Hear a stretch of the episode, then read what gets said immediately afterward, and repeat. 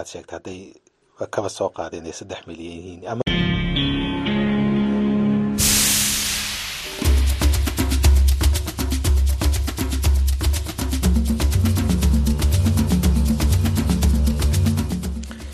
Hii ni idhaa Kiswahili ya Sauti ya Amerika, VOA, ikitangaza moja kwa moja kutoka Washington DC. Jina langu Harrison Kamau.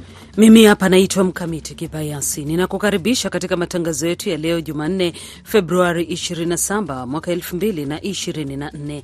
Tunasikika kupitia redio shirika za FM ikiwemo RFA kwenye eneo zima la maziwa makuu na Radio Citizen kote nchini Kenya, pamoja na kwenye mtandao wetu wa VOA swahili.com.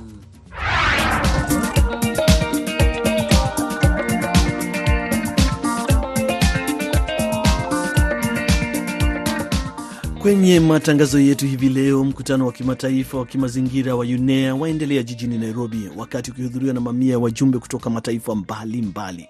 Je, nini cha kutarajia kufikia sasa? Kufikia kesho, uh, tunaamini kwamba tutakuwa tumepata resolutions kadhaa ambayo tutasonga nayo mbele, ambayo itawekwa katika um, assembly or mkutano huu. Katika taarifa nyingine, Saudi Arabia imewanyonga watu saba kwa makosa ya ugaidi hivi leo, ikiwa idadi kubwa zaidi ya siku moja tangu watu 81 walipouawa mwezi Machi 2022. Basi ni vidokezo tu vya baadhi ya tuliyokuandalia hivi leo, lakini kwanza mwenzangu Mkamiti Kibayasi anakusomea habari za kimataifa.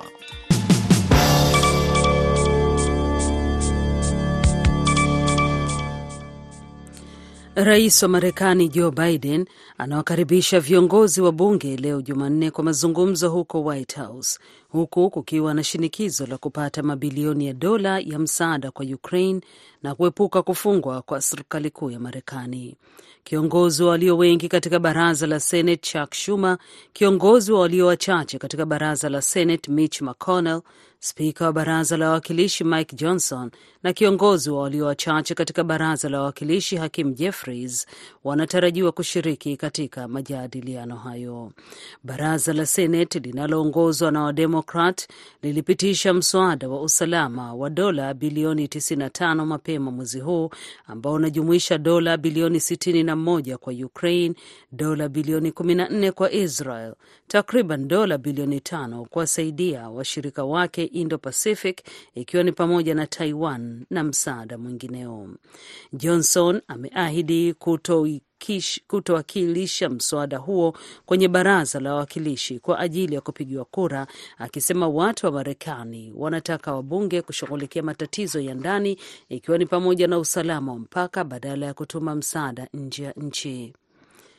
Rais wa Marekani Joe Biden amesema ana matumaini ya kuona sitisho jipya la mapigano Ghaza kufikia mapema wiki ijayo, wakati wajumbe kutoka nchi kadhaa wakifanya kazi kushauriana kusitisha mapigano kwa mara ya kwanza tangu mwishoni mwa mwezi Novemba. Mshauri wangu wa usalama wa taifa ananiambia tunakaribia, Biden aliwaambia waandishi wa habari mjini New York.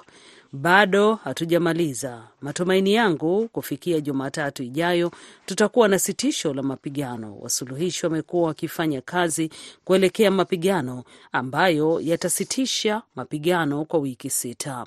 Makubaliano haya yatajumuisha kuachiliwa huru kwa mateka wanaoshikiliwa na wanamgambo wa Hamas huko Gaza, pamoja na kuachiliwa huru kwa wafungwa wa Kipalestina wanaoshikiliwa na Israel. Mamia ya malori ya misaada ya kibinadamu yataingia Gaza kila siku, pia yatakuwa sehemu ya makubaliano hayo. Serikali ya Nigeria na wafanyakazi wa vyama vya wafanyakazi wameanza mgomo mpya wa nchi nzima hii leo ambao ulitishia kufunga huduma muhimu nchini humo, wakati watu wana hasira juu ya ongezeko la mfumuko wa bei na kuongezeka kwa maumivu ya kiuchumi. Tangu walipoingia madarakani mwaka jana katika nchi hiyo yenye idadi kubwa ya watu barani Afrika, Rais Bola Tinubu ametunga sera ambazo ni pamoja na kuondoa ruzuku ya mafuta na kuunganisha viwango vingi vya vya ubadilishaji wa fedha nchini humo na kusababisha kushuka kwa thamani ya naira dhidi ya dola. Bei za gesi zimeongezeka mara mbili na mfumuko wa bei umepanda kwa sababu hiyo kufikia takriban asilimia thelathini mwezi uliopita, kiwango cha juu zaidi katika karibu miongo mitatu, kulingana na ofisi ya taifa ya takwimu. Tuna hasira Hakuna mtu ambaye hajui hili, alisema Joe Ajaero, rais wa chama cha wafanyakazi nchini Nigeria. Wengine walisema maandamano hayo ndiyo njia pekee ya kupata usikilizwaji kutoka kwa serikali. Mji mkuu wa Guinea leo umegubikwa na maandamano katika siku ya pili moja kabla ya rufaa ya kiongozi wa jumuiya ya wafanyakazi kufanyika, ambapo waandamanaji wanadai kuachiliwa kwake. Mary Mgawe anaisoma ripoti kutoka shirika la habari la AFP. Muungano wa jumuiya za wafanyakazi umekuwa katika maandamano tangu Jumatatu wakidai kupunguzwa bei ya chakula na kuondolewa kubanwa vyombo vya habari, hali nzuri ya maisha kwa wafanyakazi na kuachiliwa kwa wanaharakati wa vyombo vya habari. Msemaji wa jumuiya ya wafanyakazi Amadu Diallo ameliambia shirika la habari la AFP kwamba alikuwa anasubiri madai yao yote yatekelezwe kabla ya kumaliza mgomo wao. Ameongeza kuwa hakuna mkutano wowote uliopangwa na mamlaka leo hii. Jumuiya hizo zimeweka masharti ya kuachiliwa Seko Jamaa Pendesa, katibu mkuu wa jumuiya SPPG, kabla ya mashauriano yoyote kufanyika. Kundi la mawakili wanaomtetea wamesema katika taarifa kuwa wamearifiwa Jumatatu kuwa rufaa yake inaweza kusikilizwa siku ya Jumatano. Unaendelea kusikiliza habari za dunia kutoka idhaa ya Kiswahili ya Sauti ya Amerika, VOA. Saudi Arabia imewanyonga watu saba kwa makosa ya ugaidi hii leo, vyombo vya habari vya serikali vimeeleza. Ni idadi kubwa zaidi ya siku moja tangu watu 81 walipouawa mwezi Machi mwaka 2022. Watu hao saba walipatikana na hatia ya kuunda na kufadhili mashirika ya kigaidi na taasisi nyingine, shirika la habari la Saudi Arabia limeeleza likinukuu wizara ya mambo ya ndani ya ufalme wa Ghuba. Saudi Arabia, mmoja wa watumiaji wakubwa wa adhabu ya kifo duniani, hadi sasa imewaua watu 29 mwaka huu, kulingana na shirika la habari la AFP baada ya kuwaua watu 170 mwaka 2023. Ufalme huo unaojulikana kwa kukatwa vichwa ulichochea wimbi la shutuma kutoka duniani kote kutokana na mauaji ya watu 81 katika siku moja takriban miaka miwili iliyopita. Uraia wa watu hao saba walionyongwa Jumanne haukuwekwa bayana, lakini majina yao pamoja na vyeo vilionyesha walikuwa raia wa Saudi Arabia.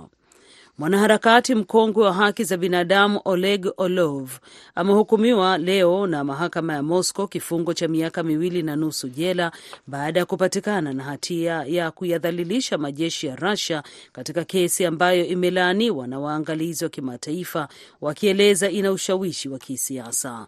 Orlov mwenye umri wa miaka sabini amehudumu kwa zaidi ya miongo miwili kama mmoja wa viongozi wa kundi la haki za binadamu la Memorial lilishinda sehemu ya tuzo ya amani ya Nobel mwaka elfu mbili na ishirini na mbili, mwaka mmoja baada ya kupigwa marufuku na kufutwa nchini Russia.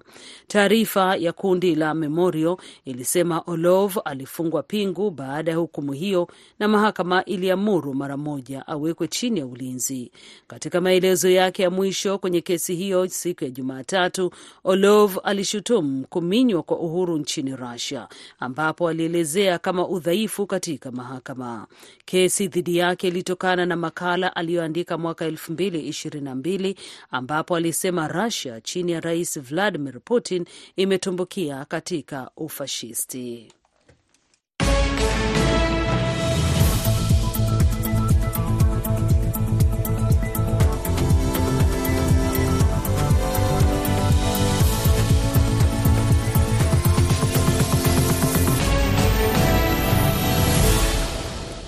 Unaendelea kusikiliza idhaa ya Kiswahili ya Sauti Amerika kutoka hapa Washington DC. Kwenye taarifa tuliyoipa kipaumbele hivi leo ni kwamba serikali ya Uganda imeanza mazungumzo mapya na Kenya kuhusu usafirishaji wa mafuta kutoka Eldoret hadi Kampala. Uganda inasema uagizaji wa mafuta kupitia Tanzania una gharama ya juu, ikitaka serikali ya Tanzania kuondoa ushuru. Kenneth Bwire ana ripoti zaidi. Ziara ya rais wa Kenya Dr William Ruto nchini Uganda akiandamana na kiongozi wa upinzani Raila Odinga ambapo alikutana na rais Yoweri Museveni imefungua awamu nyingine ya mazungumzo kuhusu usafirishaji wa mafuta. Ruto kwenye ukurasa wa X ameandika kwamba ana furaha kwamba maswala yanayoathiri usafirishaji wa mafuta kati ya Kenya na Uganda yanapata suluhu na kwamba amekubaliana na rais Museveni kushirikiana katika uagizaji wa mafuta kwa njia itakayohakikisha kwamba kuna mafuta kwa bei nafuu. Ruto ameandika kwamba Uganda na Kenya zitaanza kwa haraka mpango wa ujenzi wa bomba la mafuta kutoka Eldoret hadi Kigali kupitia Kampala. Uganda ilikosa kufikia makubaliano na Kenya kuhusu uagizaji wa mafuta mwaka uliopita na kuanza mazungumzo na Tanzania. Msemaji wa wizara ya nishati na petroli nchini Uganda, Solomon Mwita, ameambia Sauti ya Amerika kwamba gharama ya kusafirisha mafuta hadi Kampala kupitia Tanzania ni ya juu sana. It's a bit longer. You need an extra over 100 USD to bring in one metric ton of fuel. Safari ni ndefu, unahitaji zaidi ya dola mia moja za Marekani kusafirisha lita elfu moja za mafuta kutoka Dar es Salaam kufika Kampala. Hiyo gharama inaathiri bei kwa kila lita kwa wanaonunua. Tunajadiliana namna ya kupunguza gharama, kama inawezekana kwa serikali ya Tanzania kuondoa baadhi ya ushuru. Kenya iliacha mpango wa kuagiza mafuta kupitia kwa wafanyabiashara wa ndani ya nchi na badala yake kuanza mpango wa kununua mafuta moja kwa moja kutoka kwa serikali za Saudi Arabia na Umoja wa Falme za Kiarabu, hatua iliyopelekea Uganda kukosa namna ya kuagiza mafuta kupitia Kenya, hatua iliyopelekea Uganda kukosa namna ya kuagiza mafuta moja kwa moja kutoka kwa serikali nyingine kupitia Kenya. Uganda iliishitaki Kenya katika mahakama ya Afrika Mashariki na kuanza mazungumzo na Tanzania namna ya kupata mafuta. Solomon Mwita amesema mazungumzo kati ya Uganda na Tanzania yanaendelea, lakini hakuna makubaliano yamepatikana. The issues with Kenya did not affect the old system we had. The old Matatizo tuliokuwa nayo na Kenya hayakuathiri mpango wa kuagizia mafuta. Tunaendelea kununua mafuta kutoka kwa kampuni ya Kenya, lakini tunataka kuagizia wenyewe. Rais wa Kenya na rais wetu wamekutana na kuzungumzia hali hii. Tunataraji kupata makubaliano. Kwa sasa mfumo wa zamani unaendelea kutumika, japo kuna gharama za ziada kwa kiwango fulani. Umbali kati ya Dar es Salaam na Kampala ni zaidi ya kilomita 569 ikilinganishwa na umbali kati ya Mombasa na Kampala, sababu inayofanya wafanyabiashara wa Uganda kuagiza bidhaa zao kupitia Kenya. Kenneth Bwire, Sauti ya Amerika, Washington DC.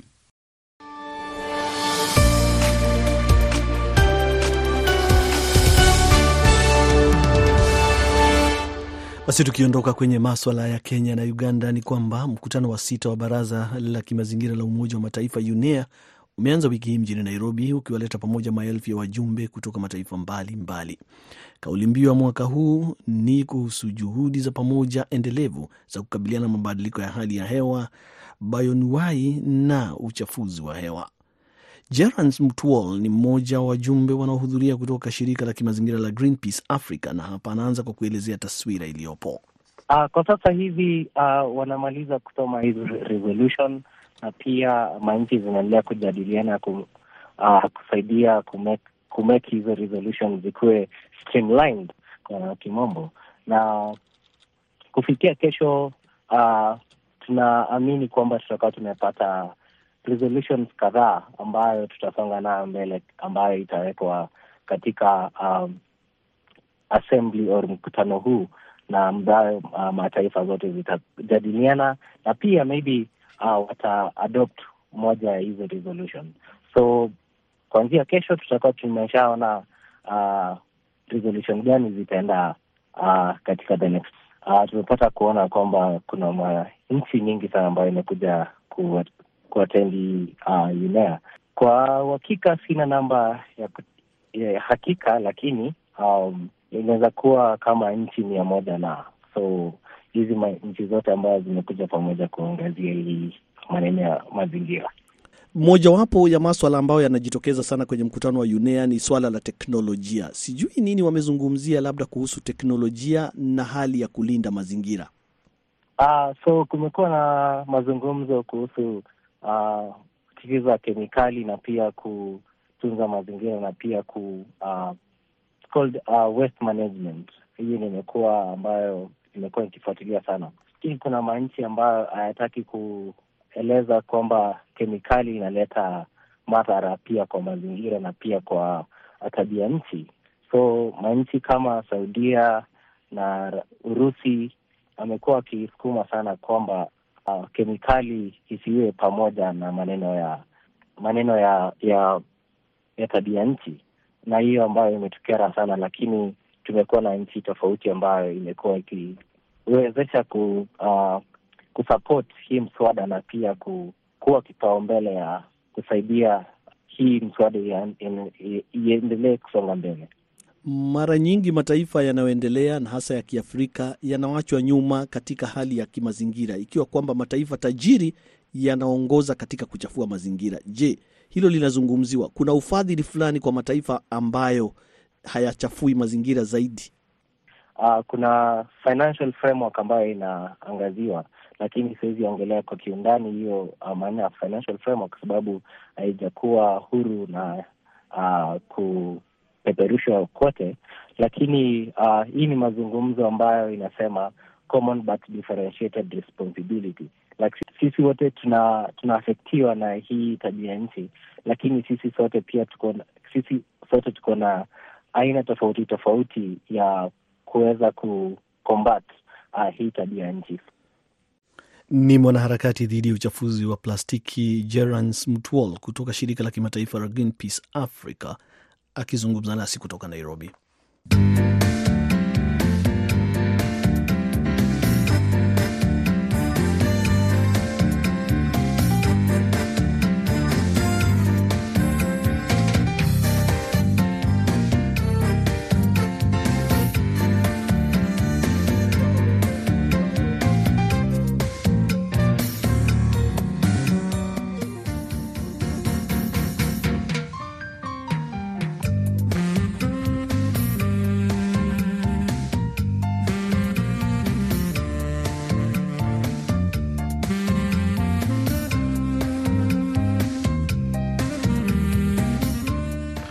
Unaendelea kusikiliza idhaa ya Kiswahili ya Sauti ya Amerika, Washington DC, tukiendelea kutoka hapa studio 15 ambapo ni vyema kukujulisha kwamba tuna redio nyingi tu washirika katika eneo la Afrika Mashariki na Kati, na miongoni ni Redio Sunrise Arusha Tanzania, kuna Chuchu Redio Zanzibar, kuna Redio Malaika Lubumbashi, Redio Citizen nchini Kenya, miongoni mwa nyingine nyingi. Vilevile vile, kuna mtandao wetu wa www voa swahili.com.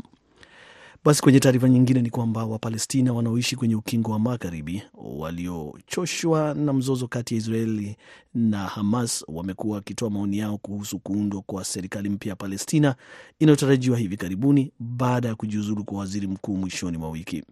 Baadhi yao hawana matumaini ya kuwepo mabadiliko katika maisha yao. Hata hivyo, Abdi Shakur Abud anaripoti kamili. Khairi Hanun ni mkazi wa ukingo wa Magharibi. Akizungumza na shirika la Associated Press, anasema haoni tofauti yoyote kati ya wanasiasa wa Palestina isipokuwa majina mapya tu. Kulingana na Hanun, mabadiliko pekee anayoona ni maisha kubadilika kuwa mabaya zaidi siku hadi siku. Hatuoni mabadiliko yote kabisa. Hakuna tofauti kati ya wanaoingia madarakani na wanaondoka. Hakuna mabadiliko ya msingi, ni majina tu. Hakuna mabadiliko katika maisha yetu. Mambo yanabadilika na kuwa mabaya zaidi. Abel Khatib ana mtizamo kwamba kuna changamoto kubwa kwa serikali yoyote katika ukingo wa Magharibi. Hata hivyo, ana matumaini kwamba uongozi unaokuja utaboresha maisha yao. Ni changamoto kwa serikali yoyote ya Palestina inayoondoka au inayoingia kutekeleza majukumu yake. Hata hivyo, tuna matumaini kwamba serikali mpya inayokuja itafanikiwa kuwaleta watu pamoja na kufanya kazi kwa uadilifu kwa masilahi ya watu wake. Jana Jumatatu, rais wa Palestina Mahmud Abbas alikubali uamuzi wa kujiuzulu kwa serikali ya waziri mkuu Muhammad Shtayyeh. Abbas ametaka serikali yake kuendelea kuongoza kwa muda hadi serikali mpya itakapoundwa. Mwanachama wa kamati kuu ya Fatah Sabir Saidam ameiambia shirika la habari la AP kwamba hatua ya kujiuzulu kwa serikali inatoa fursa ya kupatikana maridhiano kati ya wananchi wa Palestina. Given the fact that Israel is persistently insisting on attacking Palestinians, Ukichukulia mambo ukweli ni kwamba Israel inaendelea kushambulia Wapalestina na kuendelea kuwakosesha makao na pia kukataa kuundwa kwa taifa la Palestina na kukalia Gaza ni ishara ya onyo kwa Wapalestina wote. Kwa hivyo tumeamua kuja pamoja. Hatua hii imepangwa kutoa fursa ili kupata mwelekeo wa Palestina. Hata hivyo, Wapalestina wengi wanaamini kwamba huenda ikachukua muda mrefu kabla ya serikali mpya kuundwa. Mamlaka ya Palestina iliundwa mapema mwaka 1990 kupitia makubaliano ya amani ya muda kati ya Israel na chama cha ukombozi wa Palestina PLO kilichokuwa kikiongozwa na Yasser Arafat, na tangu wakati huo imekuwa ikitawala ukingo wa magharibi baada ya kupoteza mamlaka ya ukanda wa Gaza kwa kundi la Hamas.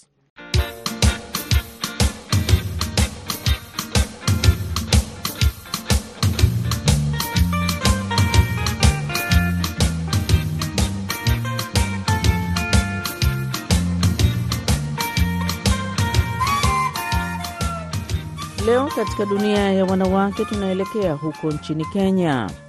Katika juhudi za kutambua mchango wa wanawake katika masuala ya amani na usalama, Baraza la Usalama la Umoja wa Mataifa lilipitisha azimio 1325 kuhusu wanawake mnamo mwaka 2000. Zaidi ya miaka 20 baada ya kuzinduliwa kwa azimio hilo, mafanikio yake yamekuwa pamoja na kuhusisha wanawake katika majukumu ya kuleta amani katika maeneo yanayokabiliwa na mizozo. Mwandishi wetu wa Mombasa, Amina Chombo, anatupasha zaidi katika makala hii kuhusu utekelezaji wa azimio hilo hadi ngazi ya serikali za majimbo, mafanikio na changamoto kwa wanawake wajenga amani huko nchini Kenya.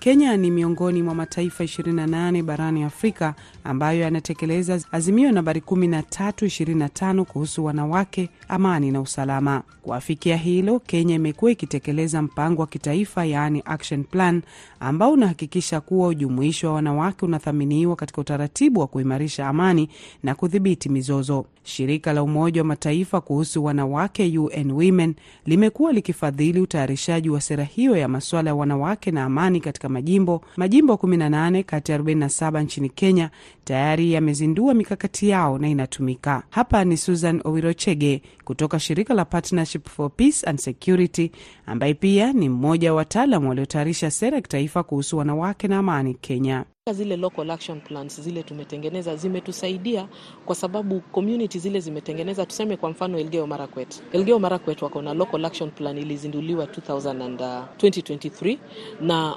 katika zile local action plan wanaweka zile vitu zinazowakumba kama wenyeji wa hiyo county. Kwa mfano Elgeyo Marakwet wanaangazia mambo ya FGM.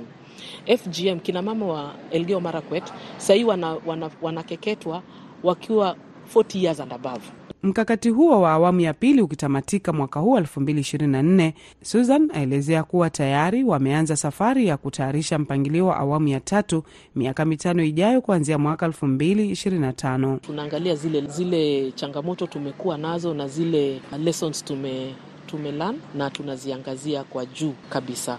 So ni ime, imetusaidia. kinamama wengi wamejitokeza. Kinamama wengi sasa wanaingia katika hizi vikundi, wanaingia kwa vikao, wanaweza kuingia. In fact hii mambo nasema invite yourself, ndakuambia wamama wa Samburu wako na action plan na wanaenda katika zile mkutano, dio akiita mkutano wanaenda na wanakaa, wakikatazwa kuzungumza, wanawaambia sisi tuli tulijaza hii action plan na inanipatia nafasi kama mama kuzungumza kwa ushirikiano. Serikali pamoja na mashirika ya kutetea haki za binadamu jimbo la Mombasa lilizindua sera yao ya wanawake na amani mwaka 2022. Miongoni mwa changamoto za kiusalama katika jimbo hilo ni pamoja na magenge ya vijana yanayohangaisha raia mitaani. Irene Randu ni mwanakamati wa usalama katika eneo la Kisauni, mmoja sehemu zilizoathirika na magenge hayo. Akiwa na uzoefu wa zaidi ya miaka kumi, Mama Irene aelezea mbinu anazotumia kushawishi vijana kuachana na uhalifu. Kwa hivyo pia tumejaribu kuwaleta kwa training tumepata kufanya partnership na mashirika ambao ni peace actors. Tumewaleta kwa ma workshop, tumewaleta pia nao wakasikia raha, wakaona ajabu kuwa wanaweza kuja wakakaa wakala wakasikia the other side of the story ya wenzi yao ambao hawajajiingiza. Kwa hivyo pia sisi e, vitu vikubwa ambavyo pia twafanya ni wale youth, ili kama hawajaingia wasiingie kabisa. Wanawake wajenga amani hukabiliwa na changamoto ikiwemo vitisho, ila hili halijamzuia Mama Randu kuendelea na azima yake ya kuweka amani mitaani. Ikishaingia kwa damu huwezi kuepuka. Kitu cha kwanza najiuliza kwani mi pia sitaki security? Kwani mi pia sitaki usalama? Wajukuu zangu, watoto wetu wanaokwenda maskuli. Kwa hivyo sasa mimi hata sijiangalia habari ya mimi, naangalia ule umma, naangalia ule mama mboga ambaye tumempa pesa za women fund, asije akaingiliwa akapata hasara na bado yualipa deni, kwa mfano. Kwa hivyo nimechukulia broadly kuwa without peace there is no education, there is no development, there is nothing which can take uh, place. Kamati za kiusalama mitaani hazina malipo kama ya wafanyakazi wengine wa serikali, ni kazi ya kujitolea. Ili kushughulikia hilo, serikali ya Kenya imeanza mkakati wa kuchambua na kutathmini upya sera ya kujenga amani maarufu peace building architecture ili kushughulikia masuala mbalimbali ikiwemo malipo na ukuaji wa teknolojia ambapo mizozo mingi inapitia mitandaoni. Shamsa Abubakar ni naibu mwenyekiti wa peace building architecture. Shamsa Abubakar ni naibu mwenyekiti wa kamati ya peace building architecture. Tulichukua zile kaunti ambazo zilikuwa na vurugu na pia tulikwenda kwa kaunti ambazo hazina vurugu kujua wao wanaweka amani vipi. Tunashukuru kwa serikali yetu imempa mwanamke kipaumbele kuhusishwa katika mazungumzo ya maswala na amani, na hivi sasa kumekubalika kuwa kutakuwa na mfuko. Maanake swala la amani lilikuwa halina mfuko, ni mambo ya kujitolea, lakini imekubalika kuwa kutakuwa na peace building finance, ambapo kutakuwa kuna basket ya donor funding, pesa zitakuwa zinaingia zikishuka mashinani. Amina Chombo, VOA, Mombasa.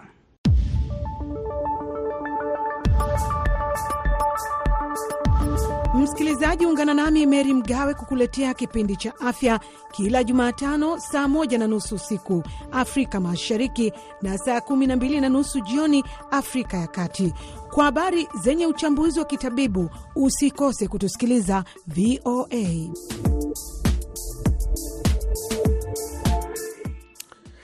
Basi baada ya habari hizo kutoka maeneo mbalimbali, sasa tupate muktasari wa habari tunapoelekea kukamilisha matangazo yetu.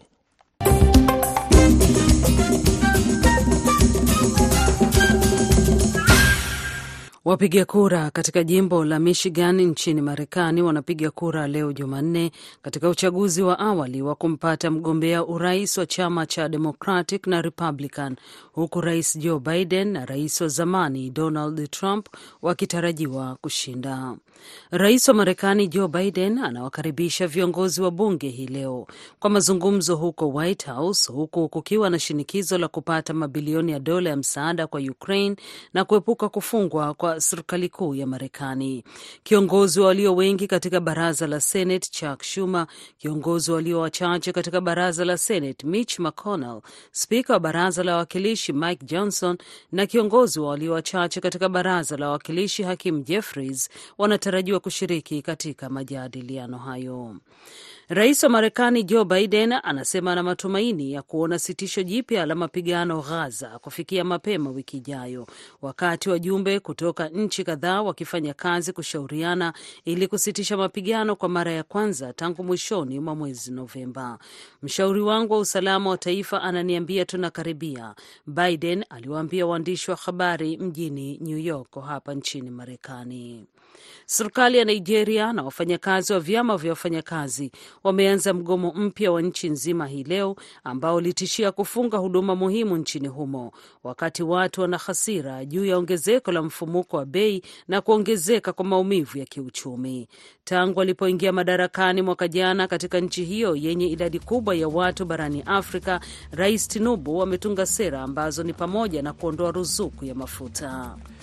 Basi hapo ndipo tunafika mwisho wa matangazo yetu ya leo kutoka idhaa ya Kiswahili ya Sauti ya Amerika, Washington DC.